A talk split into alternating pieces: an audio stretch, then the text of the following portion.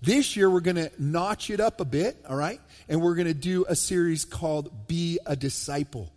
We recognize that in our church, God is calling us to make disciples. Disciples are people that follow Jesus. There's a lifestyle change that comes with being a Christian. There's many in our world that say they're a Christian, for instance, maybe grew up around that, had that kind of influence. Okay, I go to church, or yes, I believe in Jesus. But what Jesus really calls us to is to engage in a life change of following Him, right? And so we're going to go through uh, uh, this topic, this study. Um, over the next weeks. We got three weeks to get warmed up for it. I call it pre campaign. All right? So I'm going to try to uh, make the case to you, look at the scriptures, give you the reasons behind why you should get involved in this. And then we'll have eight weeks from the first week of October until the week before Thanksgiving where we'll focus in on growing. And so by the time that campaign hits, man, we're ready to move and we're growing and we're taking the steps that God wants us to take. Um, couple things before we get started. I want to ask you to consider if this is your church home, um, would you consider a move to our Saturday night service? So, uh, what we recognize is we still want to have room for everybody to feel comfortable in here, and it's starting to fill up a little bit. Each week we have a few more people coming back, and so our Sunday services are just getting a little tighter, which is it's okay. But if you would consider a move to Saturday night, we have plenty of room. We've got you know maybe 80 to 100 people in there right now, and so there is room to spread out in there. So if you would consider that, if this is your church home, would you consider that move? Six o'clock Saturday night, you get the same experience, same service. Um, uh, and so uh, please consider that. And then if you are new here uh, or visiting, please consider attending our introduction to the family. Um, it's a little meal that we have after the service. Uh, Ken announced it. There's information out at our connections uh, booth out here after service. You can get signed up for that. But consider being a part of that because that'll help you understand a little bit more about who we are and, uh, and what we're all about. Um, today, the title of today's message, this is pre campaign week one. It's called Discipleship the goal is not comfort, it is growth. The goal is not comfort, it is growth. Today, I want you to consider something that is a little risky, a little dangerous, might be a little scary in some ways. Uh, we typically, as a culture, as a people, try to avoid risk every chance we get. But what I want to encourage you with is that a call to follow Jesus is not a safe, comfortable venture, it is a risky one. You know, when I was 16 years old, I lived in Blackfoot, Idaho, small town, southern uh, end of Idaho. My dad uh, got a call to pastor a church there in that little town. And so, town about 10,000. We moved there halfway between uh, in my sophomore year, so it was around uh, over Christmas break. And so uh, I lived there. Well, I lived there over the years, um, over that year and a half. I turned 16, got my driver's license. Well, I had a friend named Paul who had a motorcycle, and um, somehow I convinced Paul to let me learn to ride a motorcycle on his motorcycle. Now, you'll know if you around motorcycles, you have motorcycles, you never let somebody learn to ride on your motorcycle or else probably going to get wrecked, right? But somehow Paul and I had a close relationship and I can I don't know how it happened, but he let me and I didn't wreck it fortunately, and I did learn to work that clutch which was a little tricky. And uh, but I did learn how to ride it. And so then Paul, who grew up in that area, had some friends, some cousins or whatever, that located a motorcycle. Now, the first motorcycle I had two. First one was a Honda 100, and this was what was called an enduro. It was on road, off road. Really wasn't good at either one, but you know it was supposed to be. And so I rode that thing, and I rode that thing, and um, uh, and kind of wore it out. And so uh, an opportunity came up to to up my motorcycle status quite a bit, to go from a 100cc to a 750cc. So my, my friend Paul uh, had a cousin or something, I don't remember who it was, but he had a uh, Yamaha TX750. And I got a picture of it, what it kind of looked like here. And I mean, this thing, maybe it doesn't look that impressive, but man, it was an increase in power exponentially. And so I got to ride this thing in high school. Again, I'm in high school. Somehow, I really don't remember the conversation with my parents. Maybe I just assumed it was okay. Maybe I just came home with it one day. I really don't remember how it happened. They didn't stop me. That's all I know. And so I got this thing, and um, and so I worked at McDonald's, had a little bit of money, but I'd get off work, and I just remember riding that baby home at night. I mean, it was dark, and it was you know the cool uh, mountain evening, and I got to ride home, and oh, man, it was exhilarating. All right, and so I rode this thing, and I pushed the limits all I could. I think I got up to like 110 on a country road, and I was kind of floating, like I would feel leave the ground, and then and I thought, man, that's probably a little too fast for this bike. But boy, it was fun. All right, I didn't really know how much danger a motorcycle could be. I had no idea. I just had a great time with it, and I could ride it, and so I had fun. But uh, we moved to Montana. Uh, before my senior year, my dad took another church in a small town in Montana, and I rode this motorcycle all the way up from Blackfoot to Augusta, Montana. And the thing had had a crack block, which I know isn't great. I had to keep adding oil. But, um, but that trip kind of did it in. It was kind of the end of it. And so I rode it a little bit when I got there, but then it kind of went kaput and it was over. And uh, then I went off to college. I got married, had kids. You know story. And motorcycles just didn't weren't part of my life, and loved it. I mean, it was a great part of my life, but it's not something that I was able to have really, and didn't really have an opportunity to get one until 2010 when I turned 40 years old. And I told my wife, honey, I'm having a little midlife crisis here. I need something to help me go, you know, feel a little younger again. Man, I sure had fun on a motorcycle. Well, we lived in Denver at the time. My wife's a nurse. She wasn't real excited about me getting a motorcycle. But somehow, in a moment of weakness, I got her to assent. And so I went and found the next motorcycle I got, which was a ZRX 1100. And uh, this not like a crotch rocket or anything, but it does have a chain drive. It does have a pretty good size engine, and it's pretty exciting, you know. So I rode this in Denver. Well, that's a whole different deal than in Blackfoot, Idaho, for sure. And uh, took a little learning curve, but I got onto it pretty quick. But man, I had so much fun with this motorcycle. It did help me with my midlife crisis, which is still going on, by the way. You got to milk those things. Okay, so I go, I go, hey, um, uh, but here's what I found out when I got this thing. I'm 40 years old, and I had friends, you know, that I didn't have when I was younger, obviously, and I got a real uh, strong response from some of my friends to me getting a motorcycle. I mean, to me, it's no big deal. I'd had one when I was younger. What's the big deal? But I got some people really angry at me just with the idea that I'd be getting a motorcycle, and uh, and because of how dangerous they are. Don't you know you could get killed?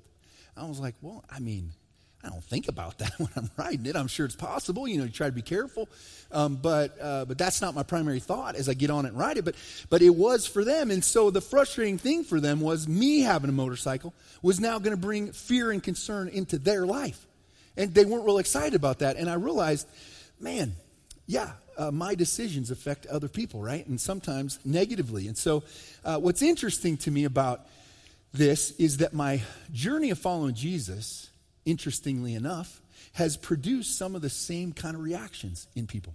Because my journey with Jesus has not been safe and comfortable. It's not one uh, sitting in the same safe, comfortable spot, but it's been one of stepping out at times and taking risk. And that risk has been pushed back on by people that love me and are close to me. What are you doing? How are you going to move your family across the country? Where, how are you going to provide for them? What's going to happen, right? And so I got uh, some similar reactions. Now, not everyone is supposed to do what I've done as a follower of Jesus. Everyone's journey and, and uh, you know, process of following Jesus does not look the same. We're all different, God meets us where we're at, and Jesus meets us where we're at. So um, I'm not pressing you to do what I've done this morning, but I'm just calling to attention that the, the, the calling to follow Jesus is not primarily comfortable and safe. And in North America, one of the things we've done is we've created, I think, a wonderful church experience. And we try to do the best we can with music and preaching and everything that goes on to make people want to come and to be a part of it and to feel good when you're here and, and to feel uh, as though God's speaking to you. But in some ways, we can be our own worst enemy because the process of church and being a part of church and being a follower of Jesus is not just to sit in a comfortable space, it's to move, it's to grow. Um, Jesus' primary desire for you is not comfort, but it's growth. He wants to see you move. If you uh, have a Bible this morning, turn to Ephesians chapter 4. That's where we're going to be uh, in light of the fact that God calls us to grow, um, what we want to do is look at this, uh, this chapter, fourth chapter of the book of Ephesians, and dig into a little bit. What is the calling that Jesus is calling to? What does that look like? You know, uh, oftentimes we think in our Christian life that sin, temptation, maybe even evil in the world around us, the pull in those directions, is our greatest obstacle to becoming a successful followers of Jesus, uh, follower of Jesus. Somebody that's really moving with Him, experiencing fullness of life, victory in our Christian life. We think that sin and evil are our biggest enemies. I want to suggest to you today that they might not be our biggest enemies. Perhaps just consider this that maybe the biggest enemy we have to growing, to, or to experiencing the Christian life, the victory in our Christian life, the fullness of the life that God wants us to have, what we kind of feel inside of us should be our experience as followers of Jesus. That perhaps the greatest obstacle to that is not sin and evil, though those are a big deal, but maybe it's comfort. Maybe it's complacency. Ronald Meredith, in his book Hurrying Big for Little Reasons, describes one quiet evening, or one quiet night in early spring. Suddenly, out of the night came the sound of wild geese flying. I ran to the house and breathlessly announced the excitement I felt. What is to compare with wild geese across the moon? It might have ended there except for the sight of our tame mallards on the pond. They heard the wild call they had once known. The honking out of the night sent little arrows of prompting deep into their wild yesterdays. Their wings fluttered a feeble response.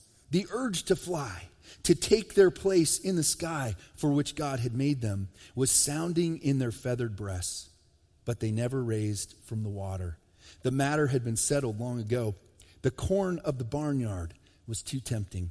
Now their desire to fly away only made them uncomfortable. It could be that you and I have settled into a place of comfort. Now, I know that God at times shakes things up a little bit. He does. And this whole uh, situation we're in as a, as a country, the virus and all that stuff is shaking things up a little bit for all of us. But uh, maybe it's not shaken us and moved us in the right direction. it might have shaken us and moved us in the wrong direction. But here at Mitchell Breen Church, we know the desire of God is a call to you and to I to move out, to, to fly, not just to stay in the barnyard where it's comfortable and safe. But we can grow comfortable and complacent. Complacency is a blight that saps energy, it dulls attitudes and causes a drain on the brain. The first symptom is satisfaction with things as they are. The second is a rejection of things as they might be. Good enough becomes today's watchword and tomorrow's standard. Complacency makes people fear the unknown, mistrust the untried, and abhor the new. Like water, complacent people follow the easiest course downhill. They draw false strength from looking back. Now, listen, we look back, right, to gain strength and gain direction, but we must, we must continue to look forward. God has done great things in our past for all of us. That's why we're here and we live out of that strength, the faith that comes from a walk with God. But we can't sit there. We can't rest in that. We must continue to press forward. And I want to suggest to you that this season might be a season for us to grow, might be a season for you to take the next step. The theme of discipleship is going to be the theme for this campaign, and it's going to be the theme for the next year. Uh, you're in Ephesians chapter 4. Look at verse 13. It says this this will continue until we all come to such unity in our faith and knowledge of God's Son that we will be mature in the Lord, measuring up to the full and complete standard of Christ. The call of Jesus, the call that the New Testament places on our lives, that God uh, presents to us in the, in the scriptures, is a call to discipleship. It's, it's a call to maturity, to grow up to grow up to the place where we are connected to God in a powerful way and we're following Him. Jesus is working to make us fully trained disciples, ready to take on His mission in the world. It's His mission that we find purpose in. That's where we find life, that's where we find meaning. That's where we discover who we really are and what we're here to do. It's, it's within the mission of God we never get to working out and working on the mission of God if we don't mature and grow up. And so, as a church, we're going to embrace a discipleship vision, okay, a vision for discipleship that is found in a book called Four Chair Discipling by Dann Spader. We're going to have these books available. You can find them. Uh, ben, Pastor Ben in the youth group has been working with this and using it um, already. And we find it to be really powerful, uh, a powerful vision for discipleship because it presents to us four unique calls of Jesus to us as Christians. We, uh, Jesus is constantly calling to us, right, to step closer to Him. And so uh, in this in this book, Four Chair Discipling, there are four chairs. We've got some creative people in our in our church that uh, have created a little display here, visual for us as we go through this campaign. Keep this in front of us. Four different chairs. The first chair is uh, kind of like a movie uh, a movie seats. There's two there, right? And there's tickets there and popcorn and everything. Well, that represents come and see in uh, John 1 39, Jesus said to some of those that would become his disciples, Come and see what I'm doing. Come and check it out. And so, really, even before we become a follower of Jesus, we first come and see what Jesus is all about. What's he doing? And so, there's two chairs there because you're supposed to bring somebody with you to come and check out what Jesus is doing. And so, that's chair one. Chair two is come and follow me. And that is the, that is the chair where we become uh, a, a, Christian, really, a follower of Jesus, where we move from that place of uh, maybe thinking Jesus is a good person and there's some validity to it, to putting our trust in him as our Savior and saying, I need forgiveness of sins. Jesus, I need what you have to offer. And so we come to him for that. And he says, come and follow me. John 143 is our scripture for that. We got some camping gear and everything because that's that's a chair that doesn't stay put in one spot. That's a chair that, that we move, but we begin to move and follow him. Chair three, Matthew 4:19, Jesus said to Peter, Come and I'll make you fishers of men, right? He said, Come on, Peter, come and join me, and we're going to do the work that God's put me here to do. We're going to work to call people to follow, uh, to follow me. And so we got a fishing rig there and a setup there that represents that third chair. That's really where we get involved in the ministry work uh, or the work of what God's doing on the earth. We get engaged. And then chair four is go and bear fruit. John 15, 16, which we talked about a few weeks ago, how Jesus said, I'm the vine, you are the branches. If you're in me and you remain in me, you're going to produce fruit.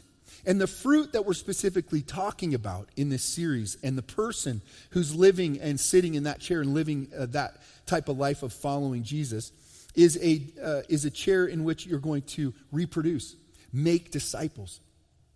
Matthew 28, 19, and 20, Jesus said, Go into all the world and make disciples, right?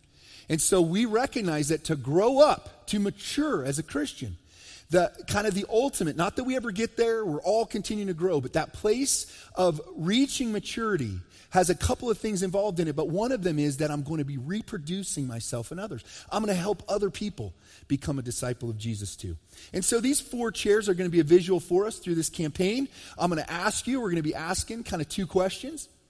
And, and through this, you'll be able to identify, hopefully, which chair you're in. Where are you at as a follower of Jesus? Or, or have you even gotten there yet? Maybe you're still seeking and looking and searching, which is fine. Where are you at? And then which chair do you need to move towards? Now, I'm not pushing anybody anywhere, okay? I'm simply acknowledging and representing the calls of Jesus, and I'm asking you to consider what the Holy Spirit might be saying to you. What is it that God might be urging you to do? Now, the book of Ephesians that we're in this morning was one of the what's called the prison epistles. Um, Paul wrote, the Apostle Paul, when he was imprisoned in Rome, wrote four letters to the churches. He wrote Philippians, Colossians, Philemon, and Ephesians. Probably written between 59 and 63 AD, and probably again when he was imprisoned in Rome. He had appealed to Caesar. He was arrested um, for preaching the gospel, preaching the message of what was known as the way that's what the Christian movement was known as in the early times, the way. And this was an illegal religion.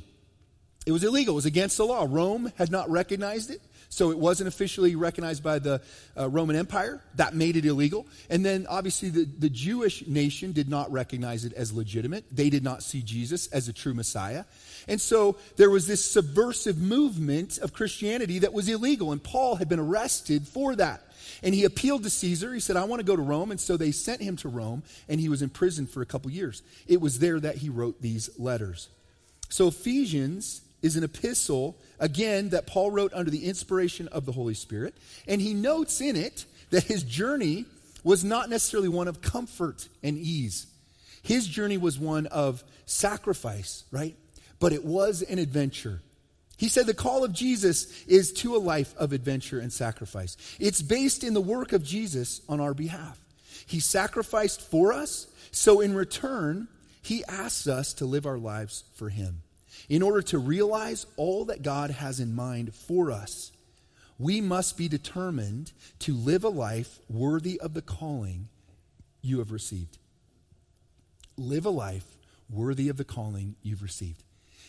Paul says, Listen, God called you to be in his family, He's called you to be a part of this. Now live your life in a way, in, in a way that represents worthiness of that.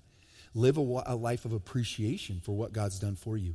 So let's read together Ephesians chapter 4, starting in verse 1. We'll read the first six verses together. This is what it says Therefore, I, a prisoner for serving the Lord, beg you to lead a life worthy of your calling, for you have been called by God. Always be humble and gentle. Be patient with each other, making allowances for each other's faults because of your love. Make every effort to keep yourselves united in the Spirit, binding yourselves together with peace. For there is one body, one Spirit, just as you have been called to one glorious hope for the future. There is one Lord, one faith, one baptism, one God and Father of all, who is over all, in all, and living through all. The Apostle Paul's journey of following Jesus led him into the dangerous situation from which he writes this letter. He says, Listen, uh, you know, I'm writing from prison, but I am writing to you to live in such a way that you're living a life worthy of the calling you've received. He notes the importance of staying united together in the context of living a life worthy of the calling. So, staying unified and staying uh, connected to each other is part of the way that we live in such a way that we live a life worthy of the calling. He says, listen, humble and gentle. Be humble and gentle as you interact with each other. D.L. Moody said, be humble or you'll stumble right? Because pride comes before a fall. And so humility, as difficult as it can be for us at times, is needs to be a hallmark of our lives. Humble humility leads to gentleness as we interact with each other. He also goes on to say that uh, we should be patient with each other, making allowances for each other's faults. Would you turn to the person next to you and say, I love you in spite of your faults? They need to hear that this morning. Yeah. You don't have any faults, but they do. They need to know that.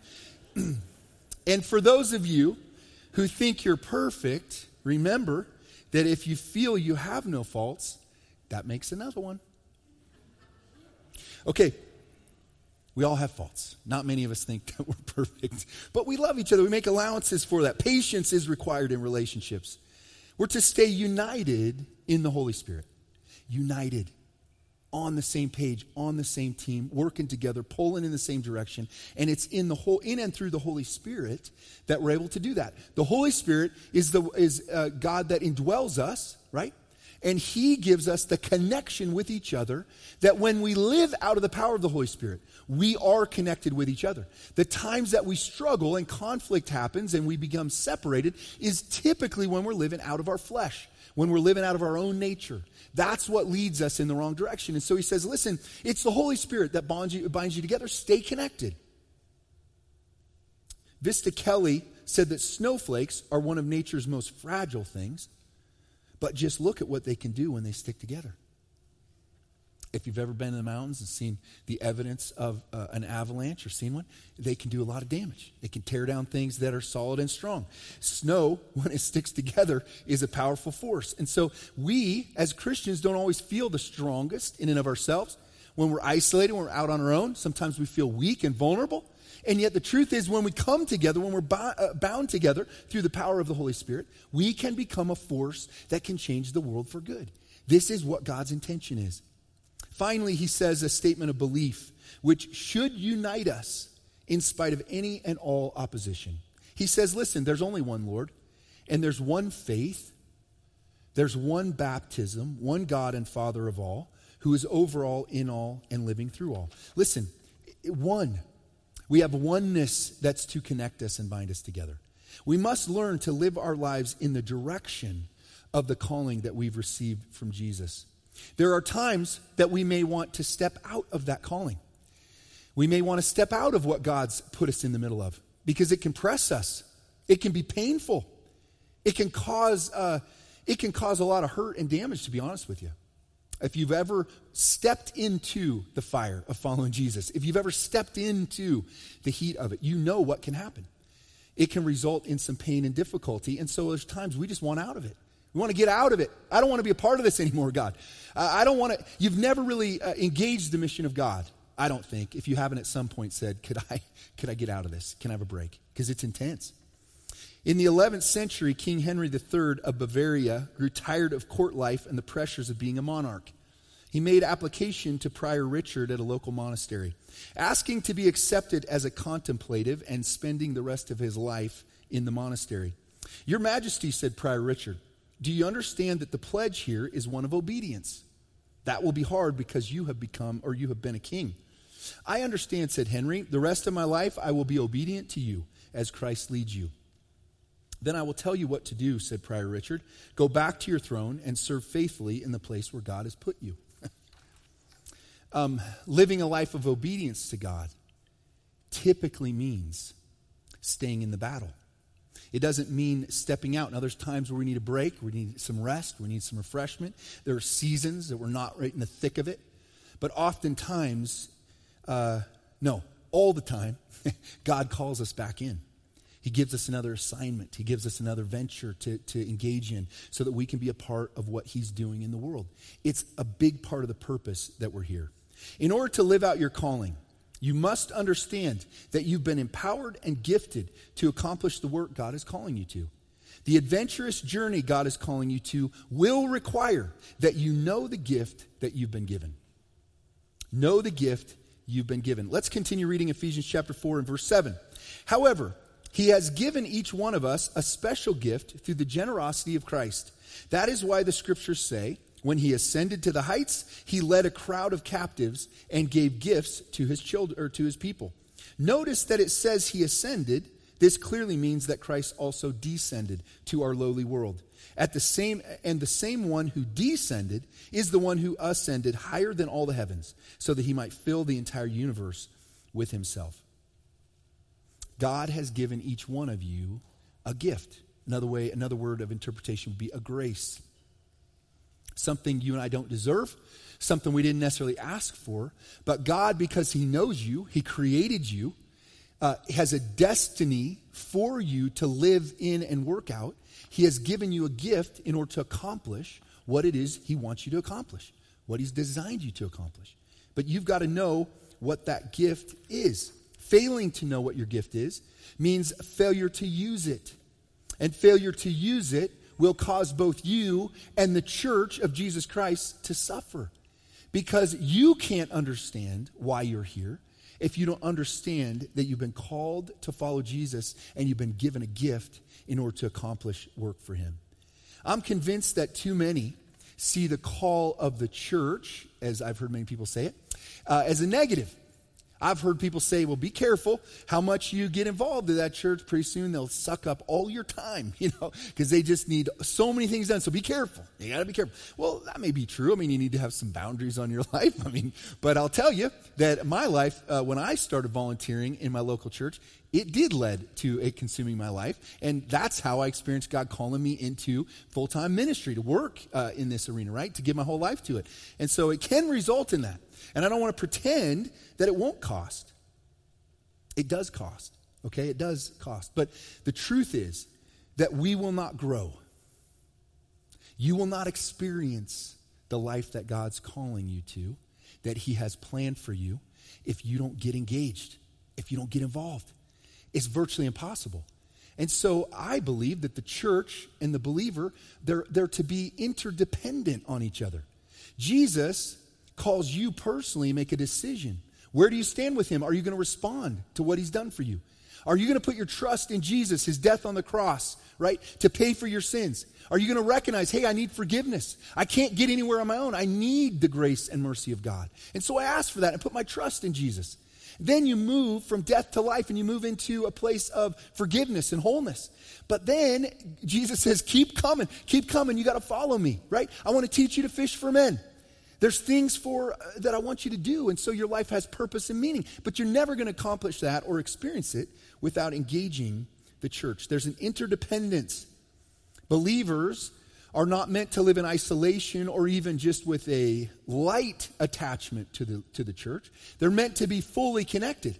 And the church cannot accomplish what it's supposed to, can't be the church of Jesus Christ if it doesn't have the investment and the connection with followers of Jesus. And so there's an interdependence. There's a story about two students who went to the Chicago Kent College of Law. The highest ranking student in the class that graduated this year was a blind man named Overton. He had gone to the school and navigated his way through, uh, through this um, law school with difficulty.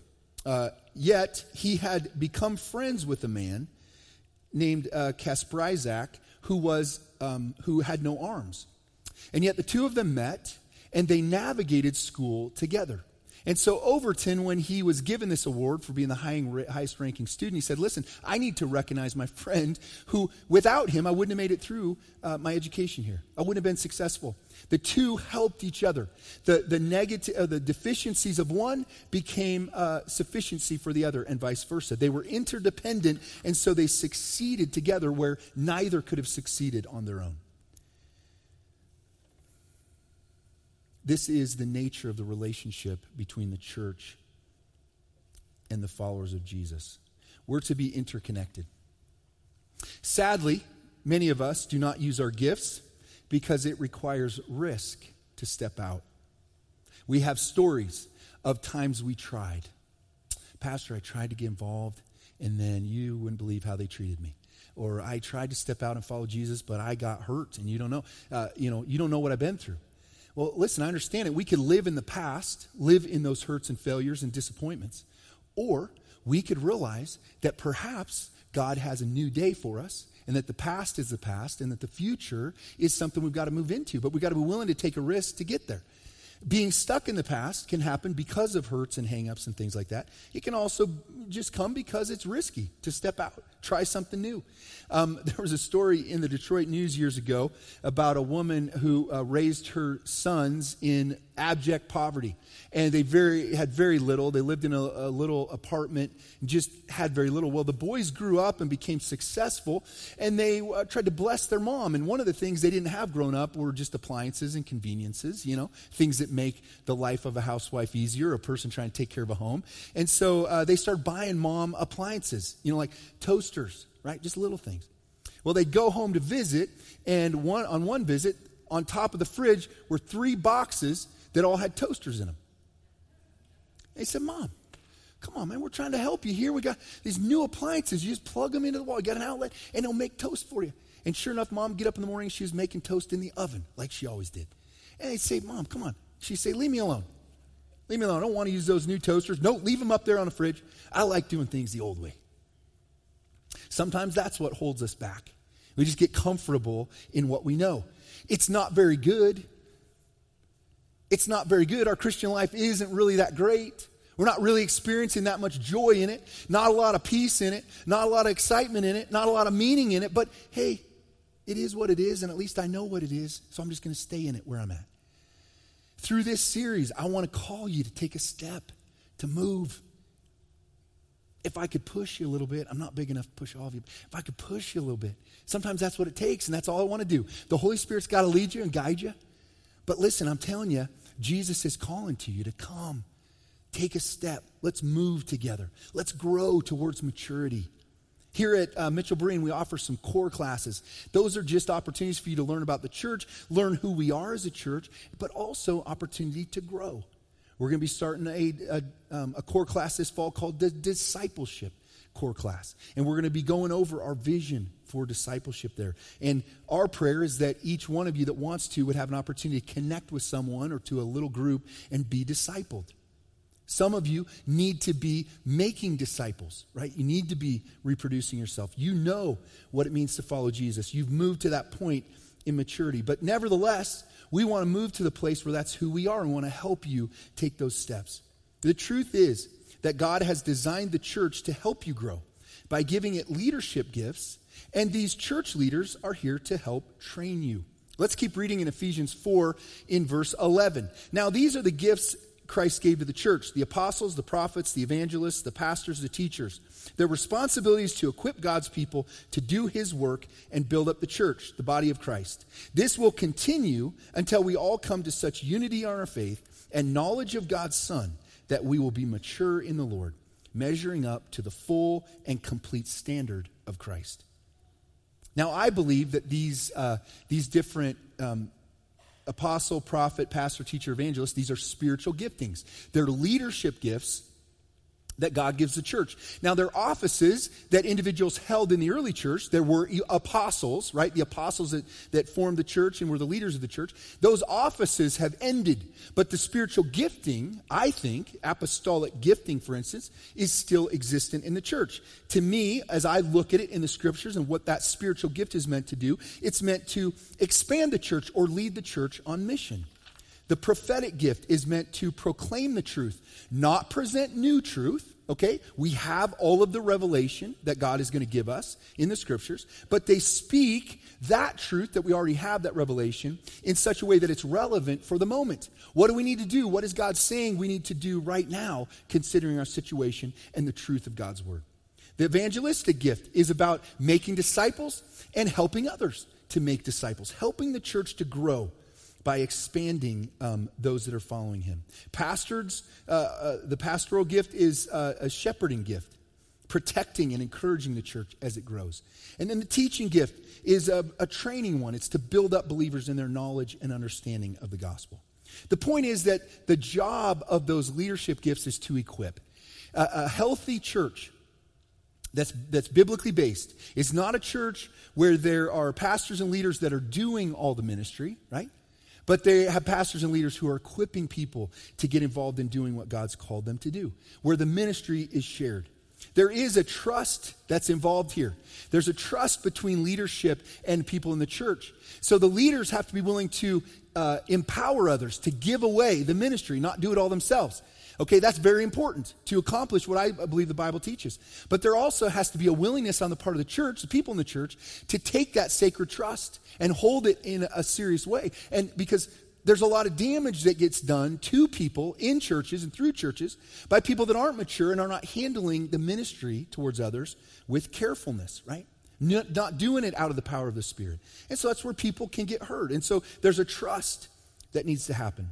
Tony Evans, uh, a famous pastor in our country, says leadership in the local church should be determined by spirituality, not notoriety.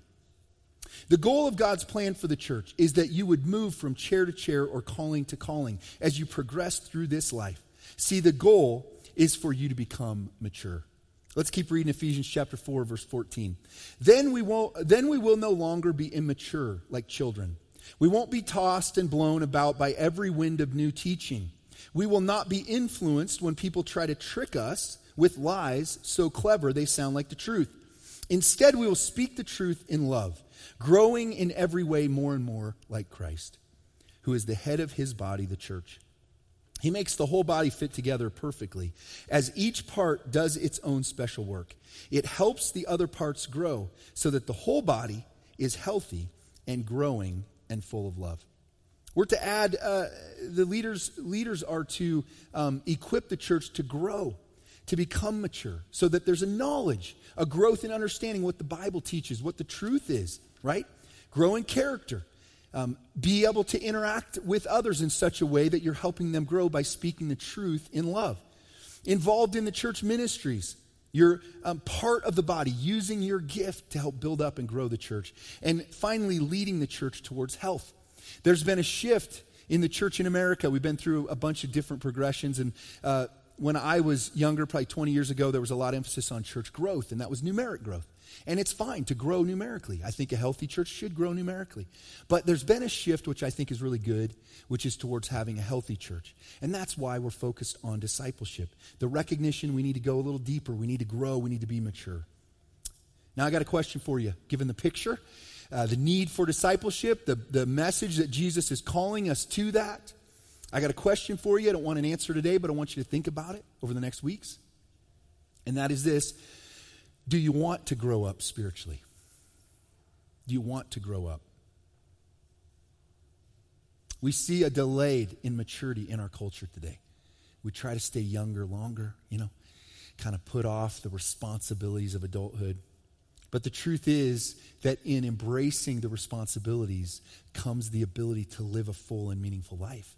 That's where impact happens. That's where we make big differences. But we've got to grow up, and we, we grow and, and uh, embrace that responsibility and that process of maturity at different points in life, in different stages.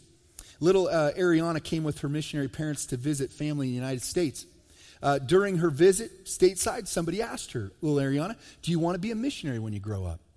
She said, Well, I'm already a missionary. When I grow up, I think I'd like to do something else. Look, uh, five years old, she recognized that she was a missionary. That's what she was doing. And we can be called into and step up to that responsibility of maturity and embracing what God, uh, God's called us to do. Um, so often we come to God with our ambitions and our dreams and the things we want to do. And I think what we really need to do is come with availability.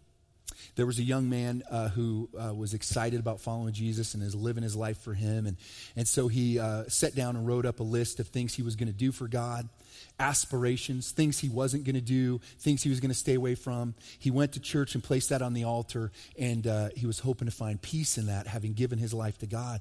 But he felt no peace. And so he went back and he made the list longer, more things that he was willing to do, more places he was going to go, and, and things he was, more things he was going to stay away from.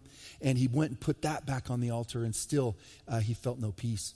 So he went to an older pastor for some wisdom. He told him what he was doing, and the pastor said, Here's what I want you to do take a piece of paper, sign your name at the bottom, and put that on the altar. Um, what Jesus is calling us to is to the unknown. It's risky, can be a little scary, but it's to step out and to follow Him. Will you step up? Will you stop making excuses? Stop living in the past, failures and disappointments? We all have those. If you want to sit down and talk, I got plenty of those. But let's don't live out of those. Let's move into the future. Instead, let it be a new day of obedience to Jesus' call. God, thank you so much for your call on our lives, the way that you reach out to us, God, even in those times when we're not sure what we think about you, we're not sure if you're there, we're not sure if you really care, you continue to call us. You just don't give up. And Father, I pray that you continue to move in us, move in our church. I pray that your spirit would touch our hearts, that we'd sense your presence, that we'd hear your calling, that we'd move uh, and step out with boldness, with a courage in the direction you're calling us to go. God, help us not to live in the past. Help us to find maybe strength there to see where you've been at work. But Father, help us to look to the future and to move into the place you're calling us to. God, I pray that you'd move in our church in a powerful way through this fall, through this growth campaign. May we all move a little bit closer to the place you want us to be. I pray these things in Jesus' name. Amen.